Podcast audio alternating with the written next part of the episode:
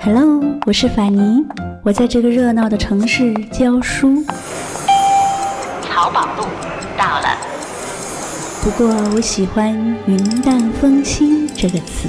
如果这个时候窗外有风，我就有了飞的理由。在清淡的时光里行走，在清淡的时光里行走，安静若素，安静若素，笑对烦扰。欢迎收听法尼时间。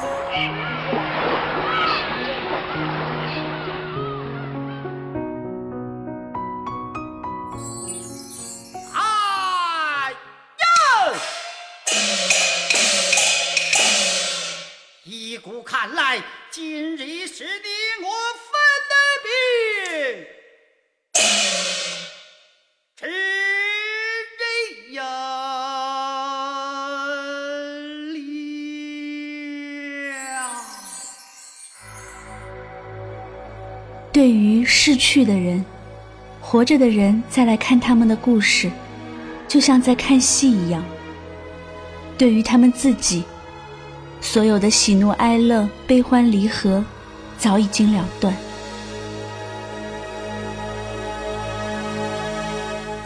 往事不要再提，人生已多风雨，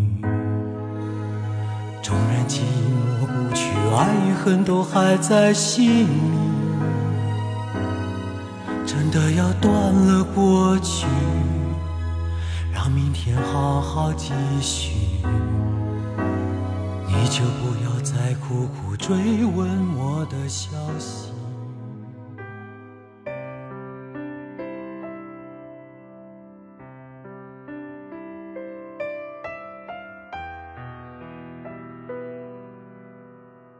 小东这一辈子太苦了。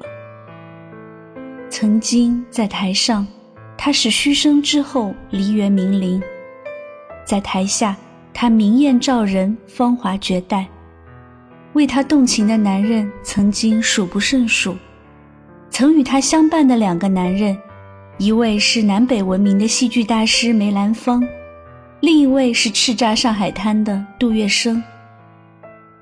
可他的人生就像是一出戏，起伏激烈，从陆离的灯光中退下，繁华如梦，只留下似是而非的回忆，迷离而又悲情。一九零七年十二月九日中午时分，一个新生命在上海的一条弄堂里降生了。这个生下来就亮着嗓子大哭的女孩。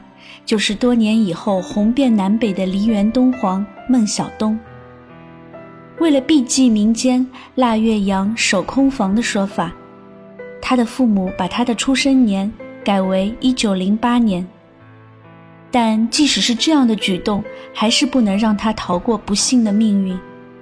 他一生为情所困。孟小冬在叫孟小冬以前，有一个美丽的名字。叫孟若兰。出身梨园世家的她，五岁开始学艺，七岁登台演唱，十二岁参加公演。她扮相帅气，唱腔很有韵味儿。十四岁就已经在上海滩声名鹊起，一个人撑起了家庭的重担。对于已取得的成就，孟小冬并不满意，他心里有一个想法。想要畅享京城，骨子里的执拗让他选择了北上。那个年代，从上海到北京有漫漫的路途，一路颠簸的孟小冬并不知道自己的将来会怎么样。他并不知道，因为有了这个选择，才有了以后的享誉戏曲界的梨园东皇。也因为这一次上路，他即将遇到生命中的第一个男人。一段令世人惊叹的恋爱，正在前路等着他。一次后台的擦肩，四目相对的瞬间，一切都像是命中注定。梅兰芳与孟小冬，在北京城第一舞台的一眼中相遇了。在孟小冬的眼中，台下被人群簇拥的梅兰芳身着西装，俊美儒雅，是明媚照人的翩翩公子。仰慕之情让他不知如何开口和他说话，只喊了一句“梅大爷”。他不知道，在他登台表演上天台时，梅兰芳正在化妆室里伫立聆听他的唱腔，在心中对他赞叹不已。这一年，孟小冬十八岁，梅兰芳三十一岁。有缘的人自有命运的安排，在他们相遇以后的不多日子里，在冯公度母亲八十大寿的堂会上，有人邀请梅孟二人合演一出《四郎探母》。他们在戏中饰演了阴阳颠倒的夫妻对手戏，一个是温柔大方的铁镜公主。一个是威武刚强的杨延辉，台上颠倒鸾凤的表演引起了台下的轰动。一个是虚声之皇，一个是旦角之王，一场戏演下来，默契便不知道在什么时候已经种在了心里。后来他们又接连出演了《游龙戏凤》，孟小冬饰演微服私访的正德皇帝，长眉入鬓。愈发英俊，梅兰芳则饰演娇憨俏媚的李凤姐。两人台上眉目传情，互诉衷肠，四目相对，芳心暗许。看着台上的二人琴瑟和鸣，戏迷们也按捺不住了，纷纷想撮合这两位才子佳人。这真是天生的一对儿，谁能成人之美，一生平一乐？何不把他们凑成段美满婚姻？真是一曲人间佳话。那时孟小冬正是二八年华，少女情怀，又听人家这样说，怎么能不动心呢？可是此时的梅兰芳已有两房妻室，原配王明华常年卧病，怕肺病传染丈夫，早已独自去天津治疗。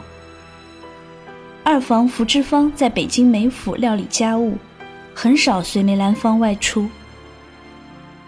孟小冬陷入了煎熬之中，她想嫁给梅兰芳，但是嫁过去就是做妾，如果不嫁呢？此生遗憾。多少个无眠的夜晚之后，她在心里对自己说：“嫁了吧，就嫁那个让她日夜所思的男人吧。”还一再劝说自己，即使做妾，也是跟心爱的男人在一起，不要后悔。这样一个聪慧过人、才貌双全的女人，甘愿嫁给一个比自己大很多岁的男人，而且还是做妾，那是有多爱，多委屈呢？婚前三个月，梅兰芳带着孟小冬去天津见了王明华夫人，王明华接受了她。可是梅兰芳的二夫人福芝芳并不同意这门婚事，她拒绝见孟小冬。他们的婚礼并没有在梅府举办，而是在一个叫坠玉轩的地方举行。婚礼非常简单，她不是被花轿抬入的新娘。在坠玉轩里，孟小冬深居简出，两人举案齐眉，恩爱了好一阵子。有一天，他们闲来无事，梅兰芳用手往墙壁上投影做动物造型。小东看见一贯儒雅持重的梅兰芳如此好玩，就笑着问他：“你在那儿做什么？”梅兰芳答：“我在这里做额影呢。”问答之间，一位摄影师将两位的身影拍进了黑匣子，那成了他们非常珍贵的合影。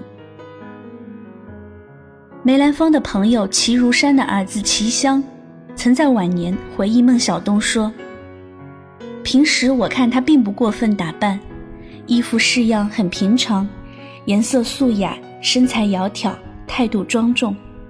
有时候他低头看书画，别人招呼他一声，他一抬头，两只眼睛光彩照人。如今六十年过去了，他那天生丽质和熠熠神采。”就在眼前。当时的京城里有一位富家子弟王维琛，一直单恋聪颖美丽的孟小冬。愁苦之际，听说梅梦结婚，他大受刺激，举枪来到梅家挑衅。混乱中，把正在做客的《大陆晚报》的经理张汉举打死了，自己也被赶来的军警击毙。两位名伶本来就是舆论界乐于炒作的事情。再加上一条命案，一时间梅梦之恋更是被闹得沸沸扬扬。甜蜜的婚姻被突如其来的血腥命案和满天飞的绯闻打乱了。梅兰芳感到了巨大的压力，对孟小冬也不像以前那么亲密了。孟小冬心如刀绞，本是伶人是非多，但是受到惊吓的她，非但没有得到丈夫的安慰。反遭到他的冷落，心中怎能不苦闷呢？接着就发生了吊孝风波。梅兰芳的母亲去世了，按照规矩，孟小冬作为梅兰芳的妻室，嫁给他四年了，应该披麻戴孝为婆婆守灵，所以她削了短发，戴了白花，来到了梅府。但身为梅兰芳妻子，却从未踏进过梅府的孟小冬，刚到门口就被管家喊了一声“孟小姐”，被拦在门外。福尔夫人要比孟小冬厉害，她比他更懂得身份的作用，也比他更懂得驾驭男人。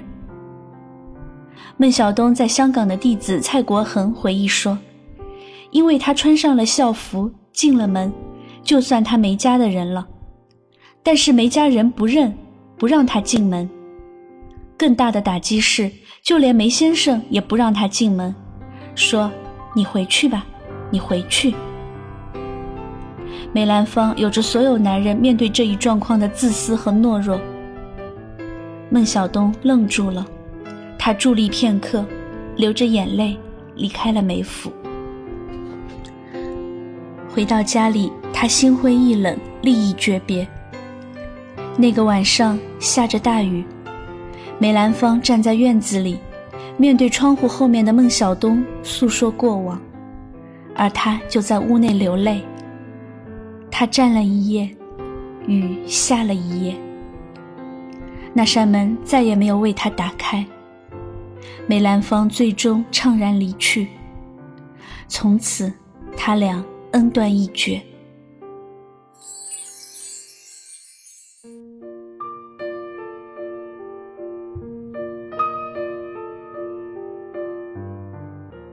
数十年的时光过去了，我们只能去想象那夜的对白。对一个被他伤透了心的女人，他说些什么能弥补呢？离婚以后，孟小冬留下的照片就很少有笑的时候，大多都是淡然、冷漠、神秘的表情。但是他的侄子孟俊全却还记得。孟小冬很喜欢他姐姐。有一天，孟小冬让他姐姐和他一起玩耍，玩着玩着，他突然悲从中来，拿出手绢捂着脸大哭起来。过了一段时间，他仍然难以走过这个坎，所以就一度皈依佛门。孟小冬对一个朋友说：“以后要么再不嫁人，若是再嫁。”定要嫁一个堕地乱颤的。他开始钻研戏剧，终于夙愿得偿。一九三八年，孟小冬拜于淑妍为师，成为他的关门弟子，也是他唯一的女弟子。他开始重新研习戏曲，一个眉眼，一个手势，一个唱腔，他都臻于完美。孟小冬再度复出。数十年的积累让他的唱功炉火纯青。天津一家报馆的总编辑沙大风给他取了一个响亮的名字，叫东皇。他认为谭鑫培、梅兰芳都算是临界大王，但孟小冬还要超过他们，所以东皇他当之无愧。一九四七年。威震上海滩的杜月笙过六十大寿，他在上海中国大戏院邀请了包括梅兰芳在内的南北名角演戏。他专门请了孟小冬，连演两场《搜孤救孤》。一时间，上海滩万人空巷，有人甚至专乘飞机来看他。买不上票的人都在家里守着听收音机。看完了戏，观众还不舍得走，他们想看他谢幕，想看卸了戏装的孟小冬。但是孟小冬从来不谢幕，观众不停的鼓掌，就是不走。无奈之下，杜月笙亲自去了后台找他。才让孟小冬出来谢了一次幕。他向观众鞠躬，仍然是冷漠淡然的表情。这次谢幕是他与舞台的永别，这出《搜孤救孤》成为他的绝唱。从此，孟小冬再也没有登台演出。梅兰芳的管家后来说，那一次孟小冬演了两场《搜孤救孤》。梅兰芳就在家里听了两次电台转播。那次演出之后，孟小冬入住了杜家，陪伴杜月笙度过了他最后的岁月。经过世事的冲刷，对许多事他已淡然。盛名他已有，财富何须多？她是女人，最需要的是一个归宿。杜月笙待她很好，他懂她，给她一个男人的关心和呵护。他也不确定自己是否爱她，但他想伴她终老。这是真的，就这么简单。一九四九年，孟小冬随杜月笙去了香港。一九五零年，杜月笙一度想移居去法国。有一天，他请来办护照的人。在家里统计需要办多少张护照。孟小冬当着客人的面淡淡的说：“我跟着去，算丫头呢，还是算女朋友呢？”一句话提醒了梦中人。杜月笙当即决定要同孟小冬补办婚礼。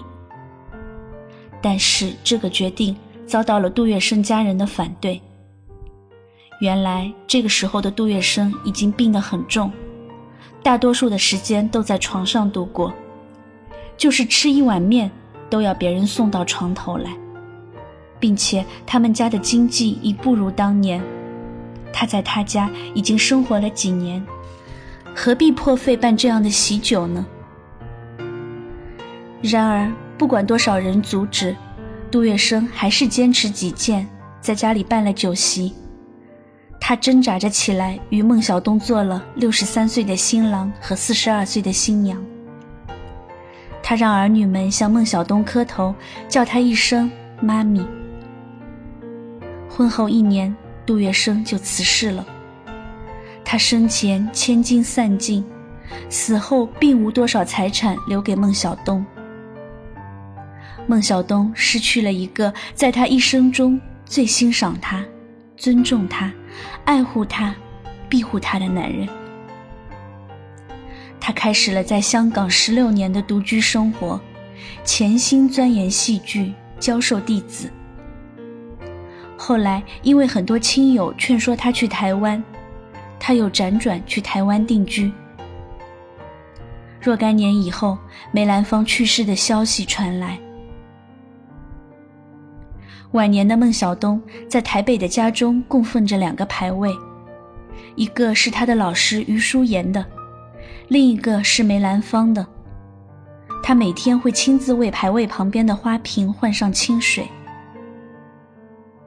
当曾经骄傲美丽的女子变成步履蹒跚的老妇，多少前尘旧事出现在她风烛残年的脑海。